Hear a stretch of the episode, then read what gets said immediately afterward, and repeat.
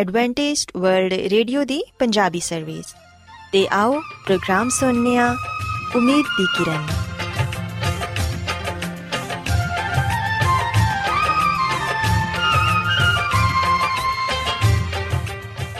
ਸਾਥਿਓ, ਮੈਂ ਤੁਹਾਡੀ ਮੇਜ਼ਬਾਨ ਫਰਾਸਲੀਮ ਪ੍ਰੋਗਰਾਮ ਉਮੀਦ ਦੀ ਕਿਰਨ ਦੇ ਨਾਲ ਤੁਹਾਡੀ ਖidmat 'ਚ ਹਾਜ਼ਰ ਹਾਂ। ਸਾਡੀ ਪੂਰੀ ਟੀਮ ਵੱਲੋਂ ਪ੍ਰੋਗਰਾਮ ਸੁਣਨ ਵਾਲੇ ਸਾਰੇ ਸਾਥੀਆਂ ਨੂੰ ਸਾਡਾ ਪਿਆਰ ਭਰਾ ਸਲਾਮ ਕਬੂਲ ਹੋਏ।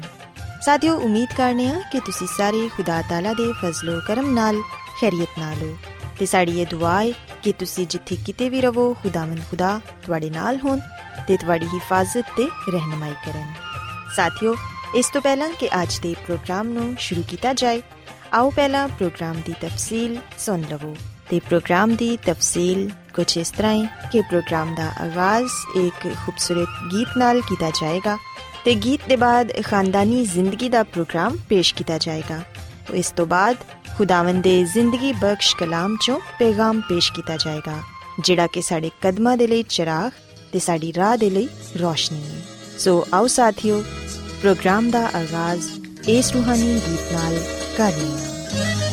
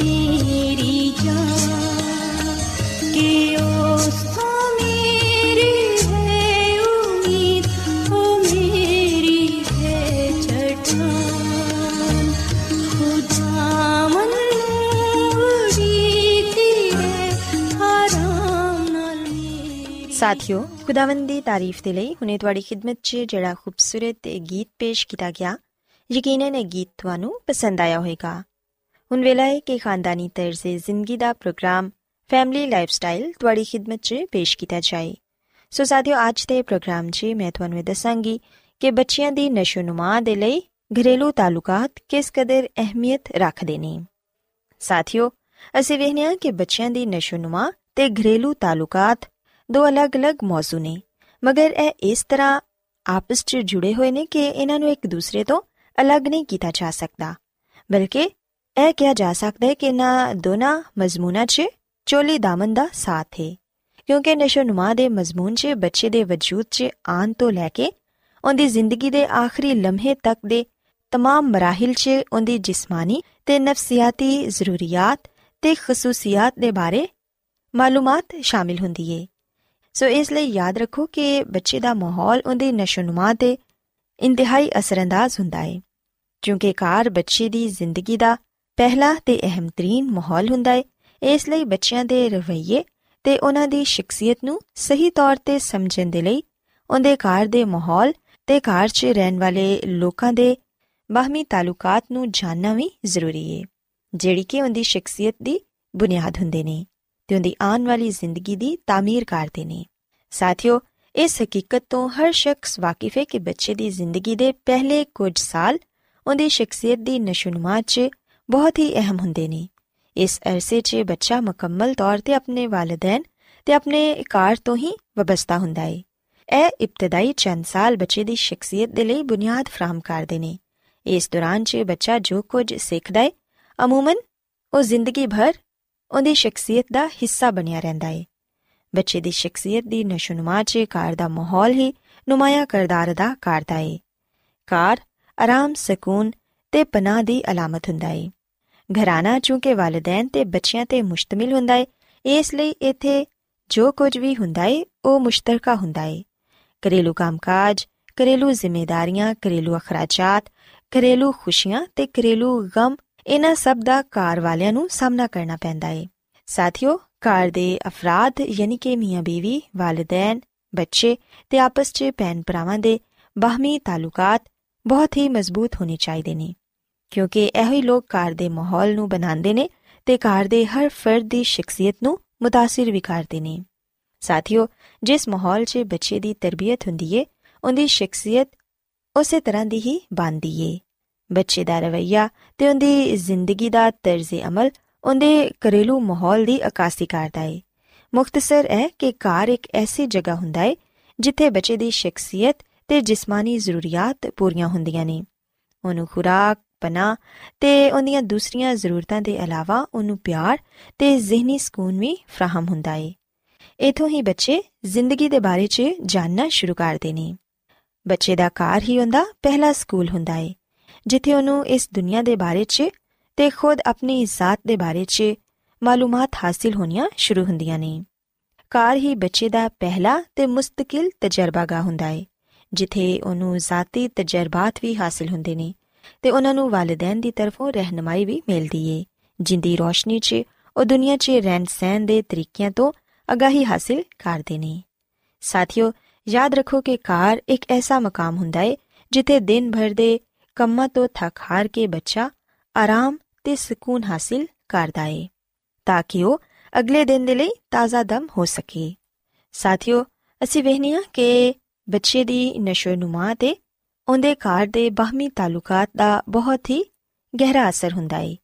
ਕਿਹਾ ਜਾਂਦਾ ਏ ਕਿ ਐਸੇ ਵਾਲਿਦੈਨ ਜਿਹੜੇ ਬੱਚੇ ਨੂੰ ਜ਼ਰੂਰਤ ਤੋਂ ਜ਼ਿਆਦਾ ਪਿਆਰ ਦਿੰਦੇ ਨੇ ਤੇ ਨਹਾਇਤ ਹਿਫਾਜ਼ਤ ਤੇ ਇhtiyat ਨਾਲ ਪਰਵਿਸ਼ ਕਰਦੇ ਨੇ ਉਹ ਬੱਚਿਆਂ ਨੂੰ ਨਫਸੀਆਤੀ ਤੌਰ ਤੇ ਮੁਹਤਾਜ ਬਣਾ ਦਿੰਦੇ ਨੇ। ਮਗਰ ਖਿਆਲ ਕੀਤਾ ਜਾਂਦਾ ਏ ਕਿ ਸਖਤ ਗੀਰ ਵਾਲਿਦੈਨ ਵੀ ਬੱਚਿਆਂ ਨੂੰ ਗੁਸਤਾਖ, ਬਾਗੀ, ਝਗੜਾਲੂ ਤੇ ਲੜਾਕਾ ਬਣਾ ਦਿੰਦੇ ਨੇ। ਬਚਪਨ 'ਚ ਵਾਲਿਦੈਨ 'ਚੋਂ ਕੋਈ ਇੱਕ ਜੁਦਾ ਹੋ ਜਾਏ ਤੇ ਬੱਚੇ ਅਫਸਰਦਗੀ ਦਾ ਸ਼ਿਕਾਰ ਹੋ ਜਾਂਦੇ ਨੇ। ਐਸੇ ਕਾਰ ਜਿੱਥੇ ਤਾਲੁਕਾਤ 'ਚ ਕਸ਼ੀਦਗੀ ਤੇ ਪਰੇਸ਼ਾਨੀ ਹੋਏ, ਉਥੇ ਪਰਵਰਿਸ਼ ਪਾਣ ਵਾਲੇ ਬੱਚੇ ਬੇਹੱਦ ਜਜ਼ਬਾਤੀ ਹੁੰਦੇ ਨੇ। ਤੇ ਬੇਕਾਬੂ ਹੋ ਕੇ ਫੌਰੀ ਤੌਰ ਤੇ ਆਪਣੇ ਜਜ਼ਬਾਤ ਦਾ ਇਜ਼ਹਾਰ ਕਰਦੇ ਨੇ ਇਸ ਤੋਂ ਇਲਾਵਾ ਘਰੇਲੂ ਹਾਲਾਤ ਅਗਰ ਪਰੇਸ਼ਾਨ ਕੁਨ ਹੋਣ ਤੇ ਬੱਚਿਆਂ 'ਚ ਕੁਵਤੇ ਇਜ਼ਹਾਰ ਦੀ ਵੀ ਕਮੀ ਹੋ ਜਾਂਦੀ ਏ ਉਹਨਾਂ ਦੀ ਗੁਫ਼ਤਗੂ متاثر ਹੋਣ ਲੱਗਦੀ ਏ ਤੇ ਉਹ ਜ਼ਿਹਨੀ ਦਬਾਅ ਦਾ ਸ਼ਿਕਾਰ ਹੋ ਜਾਂਦੇ ਨੇ ਐਸੀ ਸੂਰਤ-ਹਾਲ 'ਚ ਅਗਰ ਕੋਈ ਬੱਚਾ ਕਿਸੇ ਮਸਲੇ ਤੋਂ ਦੁਚਾਰ ਹੋ ਜਾਏ ਤੇ ਉਹਦੇ ਮਸਾਇਲ ਦਾ ਜ਼ਿੰਮੇਦਾਰ ਕੁਨਬੇ ਦੇ ਲੋਕਾਂ ਦੇ ਤਾਲੁਕਾਤ ਨੂੰ ਠਹਿਰਾਇਆ ਜਾ ਸਕਦਾ ਏ ਸਾਥੀਓ ਯਾਦ ਰੱਖੋ ਕਿ ਮੀਆਂ ਬੀਵੀ 'ਚ ਅਲੈਦਗੀ ਜਾਂ ਤਲਾਕ ਦੀ ਸੂਰਤ 'ਚ ਵੀ ਬੱਚਿਆਂ ਦੇ ਮਾਸ਼ਰਤੀ ਤਾਲੁਕਾਤ ਬੁਰੀ ਤਰ੍ਹਾਂ متاثر ਹੁੰਦੇ ਨੇ ਜਦਕਿ ਵਾਲਿਦੈਨ ਦੇ ਖੁਸ਼ਗਵਾਰ ਬਾਹਮੀ ਤਾਲੁਕਾਤ ਨਾਲ ਬੱਚਿਆਂ 'ਚ ਤੇ ਆਪਣੇ ਭੈਣ ਭਰਾਵਾਂ 'ਚ ਤੇ ਬਾਹਰ ਦੋਸਤਾਂ ਦੇ ਨਾਲ ਨਹਾਇਤ ਹੀ ਕਰੀਬੀ ਹਮਦਰਦਾਨਾ ਤੇ ਖੁਸ਼ਗਵਾਰ ਤਾਲੁਕਾਤ ਬਣਦੇ ਨੇ ਤੇ ਬੱਚਿਆਂ 'ਚ ਜ਼ਾਤੀ ਇਤਮਾਦ ਵੀ ਬਹਾਲ ਹੁੰਦਾ ਏ ਸਾਥੀਓ ਯਾਦ ਰੱਖੋ ਕਿ ਜਿਸ ਬੱਚੇ ਨੂੰ ਕਾਰ 'ਚ ਪਿਆਰ ਮਿਲਦਾ ਏ ਉਹਦੀ ਜ਼ਾਤ ਮਜ਼ਬੂਤ ਹੁੰਦੀ ਏ ਤੇ ਉਹ ਬੱਚਾ ਦੂਸਰਿਆਂ ਦੇ ਨਾਲ, ਨਹਾਇਤ ਹੀ ਖੁਦ ਇਤਮਾਦੀ ਨਾਲ ਤੇ ਖੁਸ਼ਗਵਾਰ ਤਾਲੁਕਾਤ ਕਾਇਮ ਕਰਨ ਦਾ ਅਹਲ ਹੋ ਜਾਂਦਾ ਏ। ਜਦਕਿ ਸ਼ਫਕਤ ਤੇ ਮੁਹੱਬਤ ਦੀ ਗਰਮਜੋਸ਼ੀ ਤੋਂ ਮਹਿਰੂਮ ਬੱਚਿਆਂ ਦੀ ਸ਼ਖਸੀਅਤ ਅੰਦਰੋਂ ਕਮਜ਼ੋਰ ਹੋ ਜਾਂਦੀ ਏ, ਜਿੰਦੀ ਵਜ੍ਹਾ ਨਾਲ ਉਹ ਦੂਸਰਿਆਂ ਨਾਲ ਆਪਣੇ ਤਾਲੁਕਾਤ ਨੂੰ ਖੁਸ਼ਗਵਾਰ ਨਹੀਂ ਬਣਾ ਸਕਦੇ। ਸਾਥੀਓ, ਅਸੀਂ ਵੇਖਿਆ ਕਿ ਸਕੂਲ 'ਚ ਬੱਚੇ ਦੀ ਕਾਮਯਾਬੀ ਜਾਂ ناکਾਮੀ ਦਾ ਇਨਸਾਰ ਵੀ ਜ਼ਿਆਦਾਤਰ ਹੁੰਦੇ ਘਰੇਲੂ ਤਾਲੁਕਾਤ ਦੀ ਨੋਇਤ ਤੇ ਹੁੰਦਾ ਏ ਅਗਰ ਘਰੇਲੂ ਅਫਰਾਦ ਦੇ ਤਾਲੁਕਾਤ 'ਚ ਕਸ਼ੀਦਗੀ ਹੋਏਗੀ ਤੇ ਬੱਚੇ ਦੇ ਸਕੂਲ ਦੇ ਮਾਹੌਲ 'ਚ ਉਹਦੀ ਪੜ੍ਹਾਈ ਵੀ متاثر ਹੁੰਦੀ ਏ ਜਿਹੜੀ ਕਿ ਬੱਚੇ ਦੀ ਪਿੱਛੇ ਰਹਿ ਜਾਂਦੀ ਵਜ੍ਹਾ ਬਣਦੀ ਏ ਸੋ ਇਸ ਲਈ ਇਹ ਕੋਸ਼ਿਸ਼ ਕਰੋ ਕਿ ਆਪਣੇ ਘਰ ਦੇ ਮਾਹੌਲ ਨੂੰ ਬਿਹਤਰ ਬਣਾਓ ਤਾਂ ਕਿ ਬੱਚੇ ਨਾ ਸਿਰਫ ਆਪਣੀ ਪੜ੍ਹਾਈ 'ਚ ਹੀ ਅੱਗੇ ਵਧਣ ਬਲਕਿ ਉਹ ਮਾਸ਼ਰੇ 'ਚ ਆਪਣੇ ਤਾਲੁਕਾਤ ਨੂੰ ਮਜ਼ਬੂਤ ਬਣਾ ਸਕਣ ਆਪਣੇ ਦੋਸਤਾਂ ਦੇ ਨਾਲ, ਆਪਣੇ ਅਹਲੇ ਖਾਨਾ ਦੇ ਨਾਲ ਤੇ ਆਪਣੇ ਭੈਣ ਭਰਾਵਾਂ ਦੇ ਨਾਲ ਆਪਣੇ ਤਾਲੁਕਾਤ ਨੂੰ ਬਿਹਤਰ ਬਣਾਉਣ। ਉਹਨਾਂ 'ਚ ਖੁਦ ਇਤਮਾਦੀ ਪੈਦਾ ਹੋਏ ਤੇ ਉਹ ਵੱਡੇ ਹੋ ਕੇ ਇੱਕ ਅੱਛੀ ਸ਼ਖਸੀਅਤ ਦਾ ਮਾਲਿਕ ਬਣਨ। ਸਾਥੀਓ, ਖੁਦਾਵੰਦ ਦੀ ਖਾਦਮਾ ਮਿਸਿਸ ਐਲਨ ਜੀ ਵਾਈਟ ਆਪਣੀ ਕਿਤਾਬ ਸ਼ਿਫਾ ਦੇ ਚਸ਼ਮੇ 'ਚ ਸਾਨੂੰ ਦੱਸਦੀ ਹੈ ਕਿ ਕਾਰ ਉਹ ਜਗ੍ਹਾ ਹੈ ਜਿੱਥੇ ਖੁਸ਼ੀ ਤੇ ਸ਼ਾਦਮਾਨੀ ਤੇ ਮੁਹੱਬਤ ਦਾ ਡੇਰਾ ਬਸੇਰਾ ਹੋਏ ਤੇ ਜਿੱਥੇ ਇਹ ਬਰਕਤਾਂ ਹੋਣਗੀਆਂ ਉਥੇ ਹੀ ਖੁਸ਼ੀ ਤੇ ਇਤਮਾਨਾਨ ਹੋਏਗਾ। ਸੋ ਇਸ ਲਈ ਸਾਨੂੰ ਇਹ ਚਾਹੀਦਾ ਹੈ ਕਿ ਅਸੀਂ ਆਪਣੇ ਖਾਨਦਾਨੀ ਤਾਲੁਕਾਤ ਨੂੰ ਤੇ ਆਪਣੇ ਬਾਹਮੀ ਤਾਲੁਕਾਤ ਨੂੰ ਇਸ ਕਦਰ ਮਜ਼ਬੂਤ ਬਣਾਈਏ ਕਿ ਕਾਰ 'ਚ ਰਹਿਣ ਵਾਲਾ ਹਰ ਸ਼ਖਸ ਆਪਣੇ ਹਰ ਦੁੱਖ, ਤਕਲੀਫ ਨੂੰ ਭੁੱਲ ਕੇ ਖੁਸ਼ੀ ਨਾਲ ਜ਼ਿੰਦਗੀ ਬਸਰ ਕਰ ਸਕੇ। ਸੋ ਸਾਥਿਓ, ਮੇਰੀ ਇਹ ਦੁਆ ਹੈ ਕਿ ਖੁਦਾਵੰਦ ਖੁਦਾ ਤੁਹਾਡੇ ਨਾਲ ਹੋਣ ਤੇ ਤੁਹਾਨੂੰ ਤੇ ਤੁਹਾਡੇ ਖਾਨਦਾਨ ਨੂੰ ਆਪਣੀਆਂ ਬਹੁਤ ਸਾਰੀਆਂ ਬਰਕਤਾਂ ਨਾਲ ਨਵਾਜ਼ੇ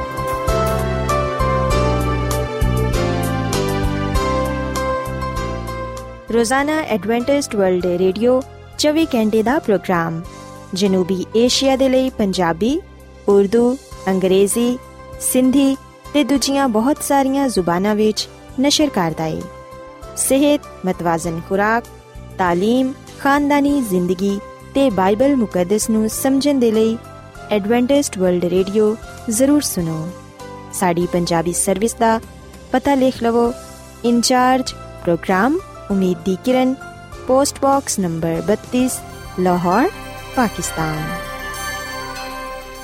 Adventist World Radio ਵੱਲੋਂ ਪ੍ਰੋਗਰਾਮ ਉਮੀਦ ਦੀ ਕਿਰਨ ਨਿਸ਼ਰ ਕੀਤਾ ਜਾ ਰਿਹਾ ਹੈ ਹੁਣ ਵੇਲੇ ਹੈ ਕਿ ਅਸੀਂ ਖੁਦਾ ਦੇ ਪਾਕ ਕਲਾਮ ਚੋਂ ਪੈਗਾਮ ਸੁਣੀਏ ਤੇ ਅੱਜ ਤੁਹਾਡੇ ਲਈ ਪੈਗਾਮ ਖੁਦਾ ਦੇ ਖਾਦਮ ਅਜ਼ਮਤ ਇਮਨੁਅਲ ਪੇਸ਼ ਕਰਨਗੇ ਤੇ ਆਓ ਆਪਣੇ ਦਿਲਾਂ ਨੂੰ ਤਿਆਰ ਕਰੀਏ ਤੇ ਖੁਦਾ ਦੇ ਕਲਾਮ ਨੂੰ ਸੁਣੀਏ ਯਿਸੂ ਮਸੀਹ ਦੇ ਅਜ਼ਲੀ ਤੇ ਅਬਦੀ ਨਾਮ ਵਿੱਚ ਸਾਰੇ ਸਾਥੀਆਂ ਨੂੰ ਸਲਾਮ।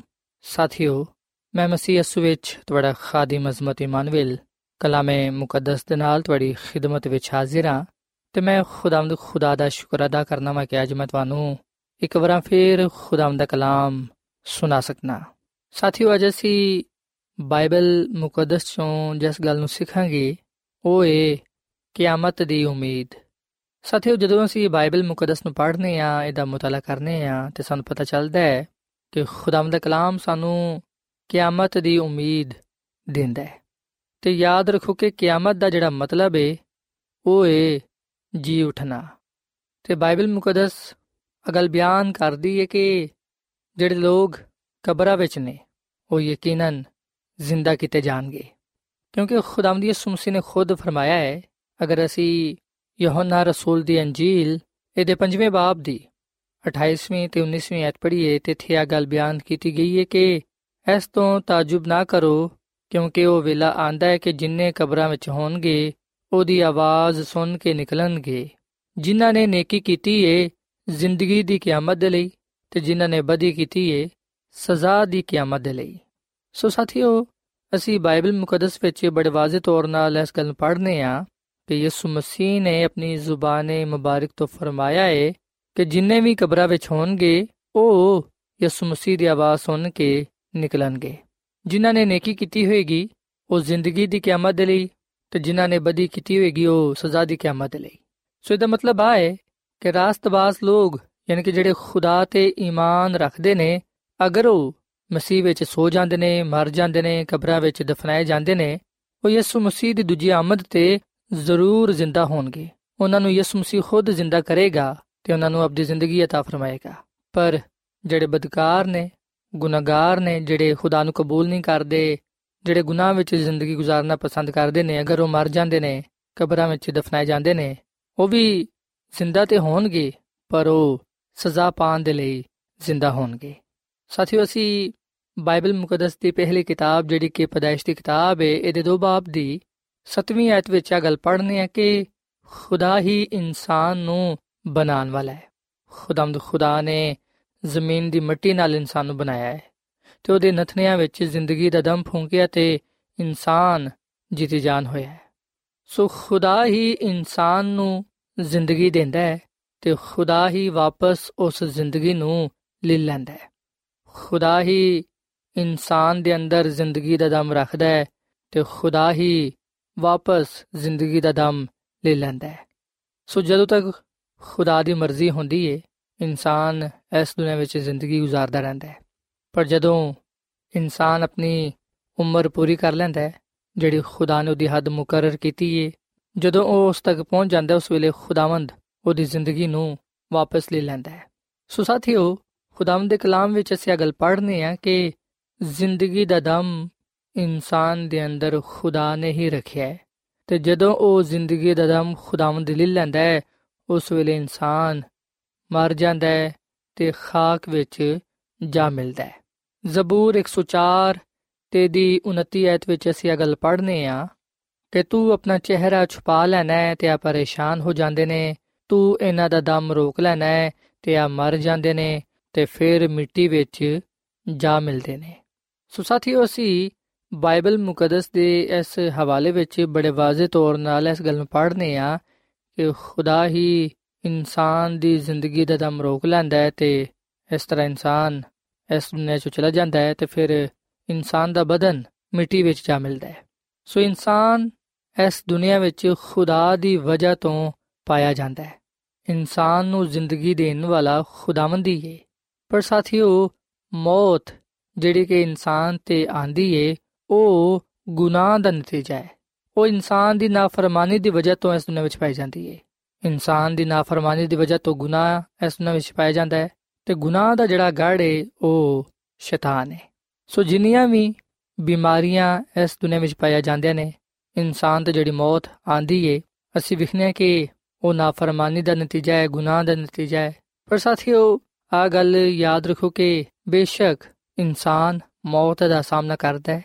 ਇਨਸਾਨ ਤੇ ਜਿਸਮਾਨੀ ਮੌਤ ਆਂਦੀ ਏ। ਪਰ ਬਾਈਬਲ ਮੁਕੱਦਸ ਵਿੱਚ ਸਾਨੂੰ ਇਸ ਗੱਲ ਦੀ ਖੁਸ਼ਖਬਰੀ ਮਿਲਦੀ ਏ।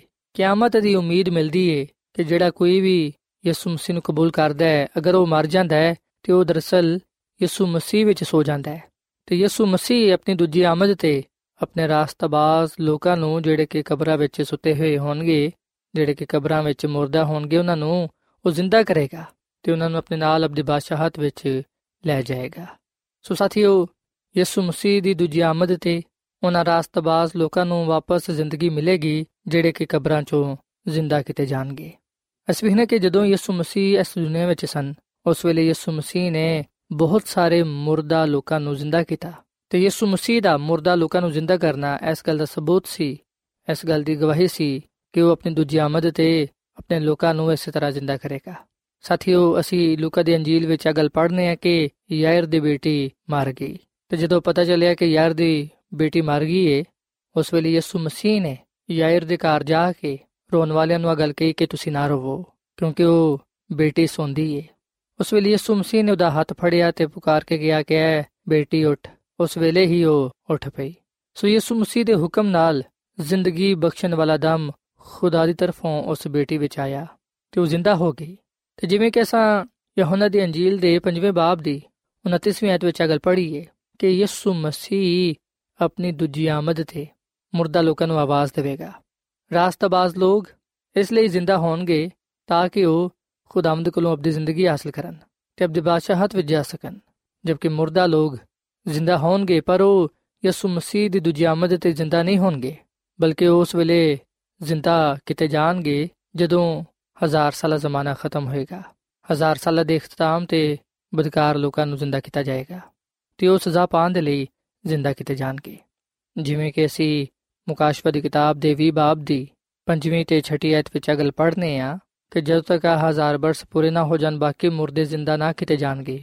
ਪਹਿਲੀ ਕਿਆਮਤ ਆਈਏ ਮੁਬਾਰਕ ਤੇ ਮੁਕੱਦਸ ਨੇ ਜਿਹੜੇ ਕਿ ਪਹਿਲੀ ਕਿਆਮਤ ਵਿੱਚ ਸ਼ਰੀਕ ਹੋਣ, ਉਹਨਾਂ ਤੇ ਦੂਜੀ ਮੌਤ ਦਾ ਕੋਈ ਅਸਰ ਨਹੀਂ ਹੋਏਗਾ, ਬਲਕਿ ਉਹ ਖੁਦਾ ਤੇ ਮਸੀਹ ਦੇ ਕਾਹਨ ਹੋਣਗੇ ਤੇ ਉਹਨਾਂ ਦੇ ਨਾਲ ਹਜ਼ਾਰ ਬਰਸ ਤੱਕ ਬਾਦਸ਼ਾਹੀ ਕਰਨਗੇ।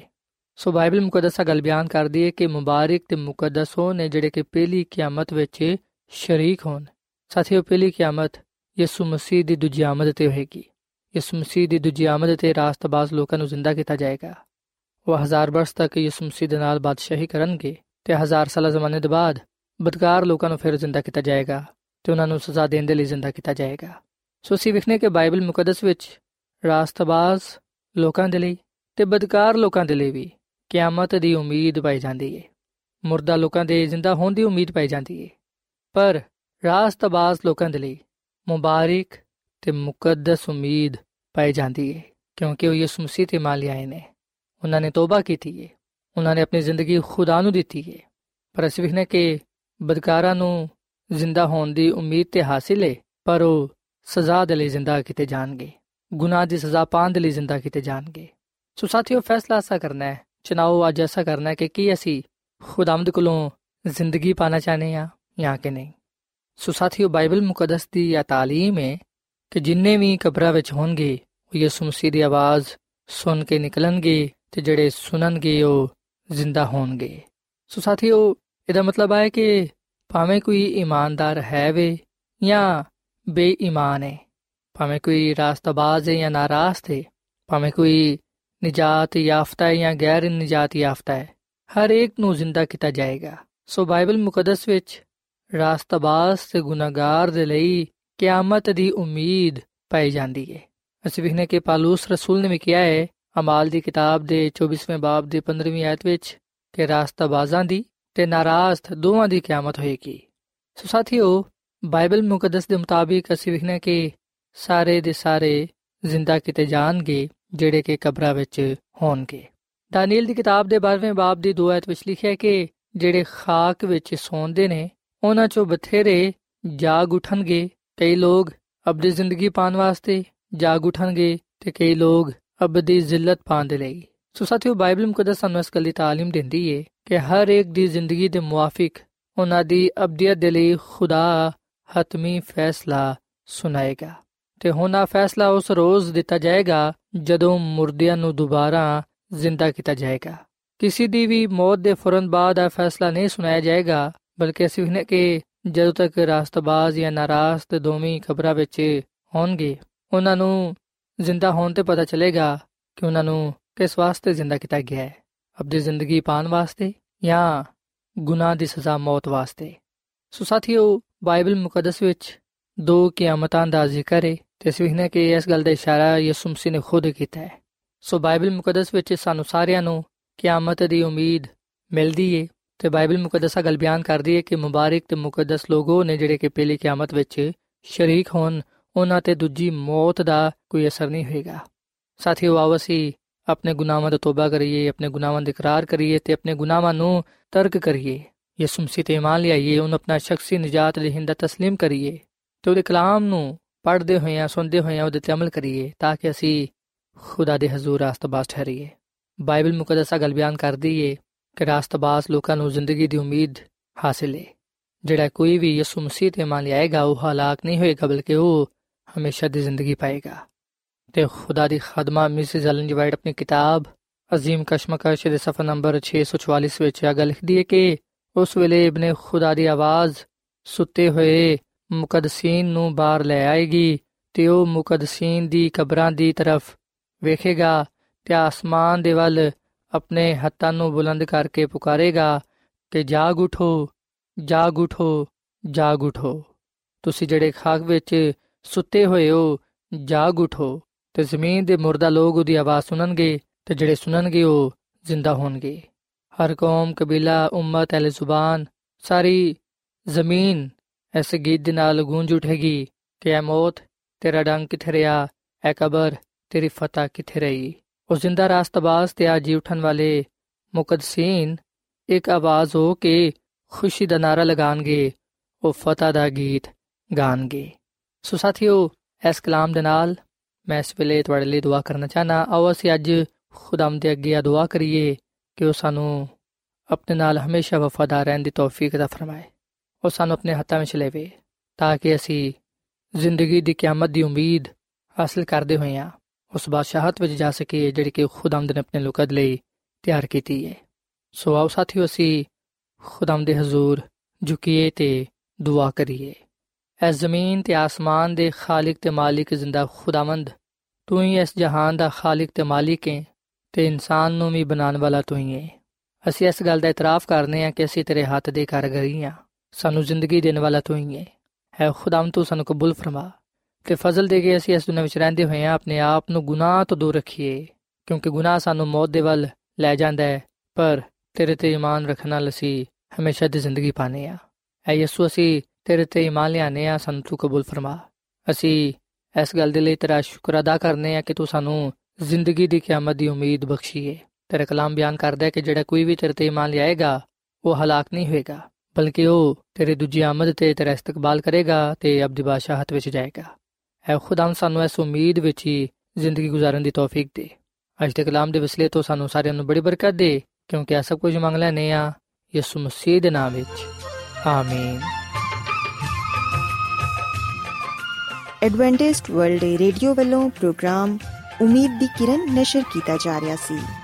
ਉਮੀਦ ਕਰਨੇ ਆ ਕਿ ਅੱਜ ਦਾ ਪ੍ਰੋਗਰਾਮ ਤੁਹਾਨੂੰ ਪਸੰਦ ਆਇਆ ਹੋਵੇਗਾ।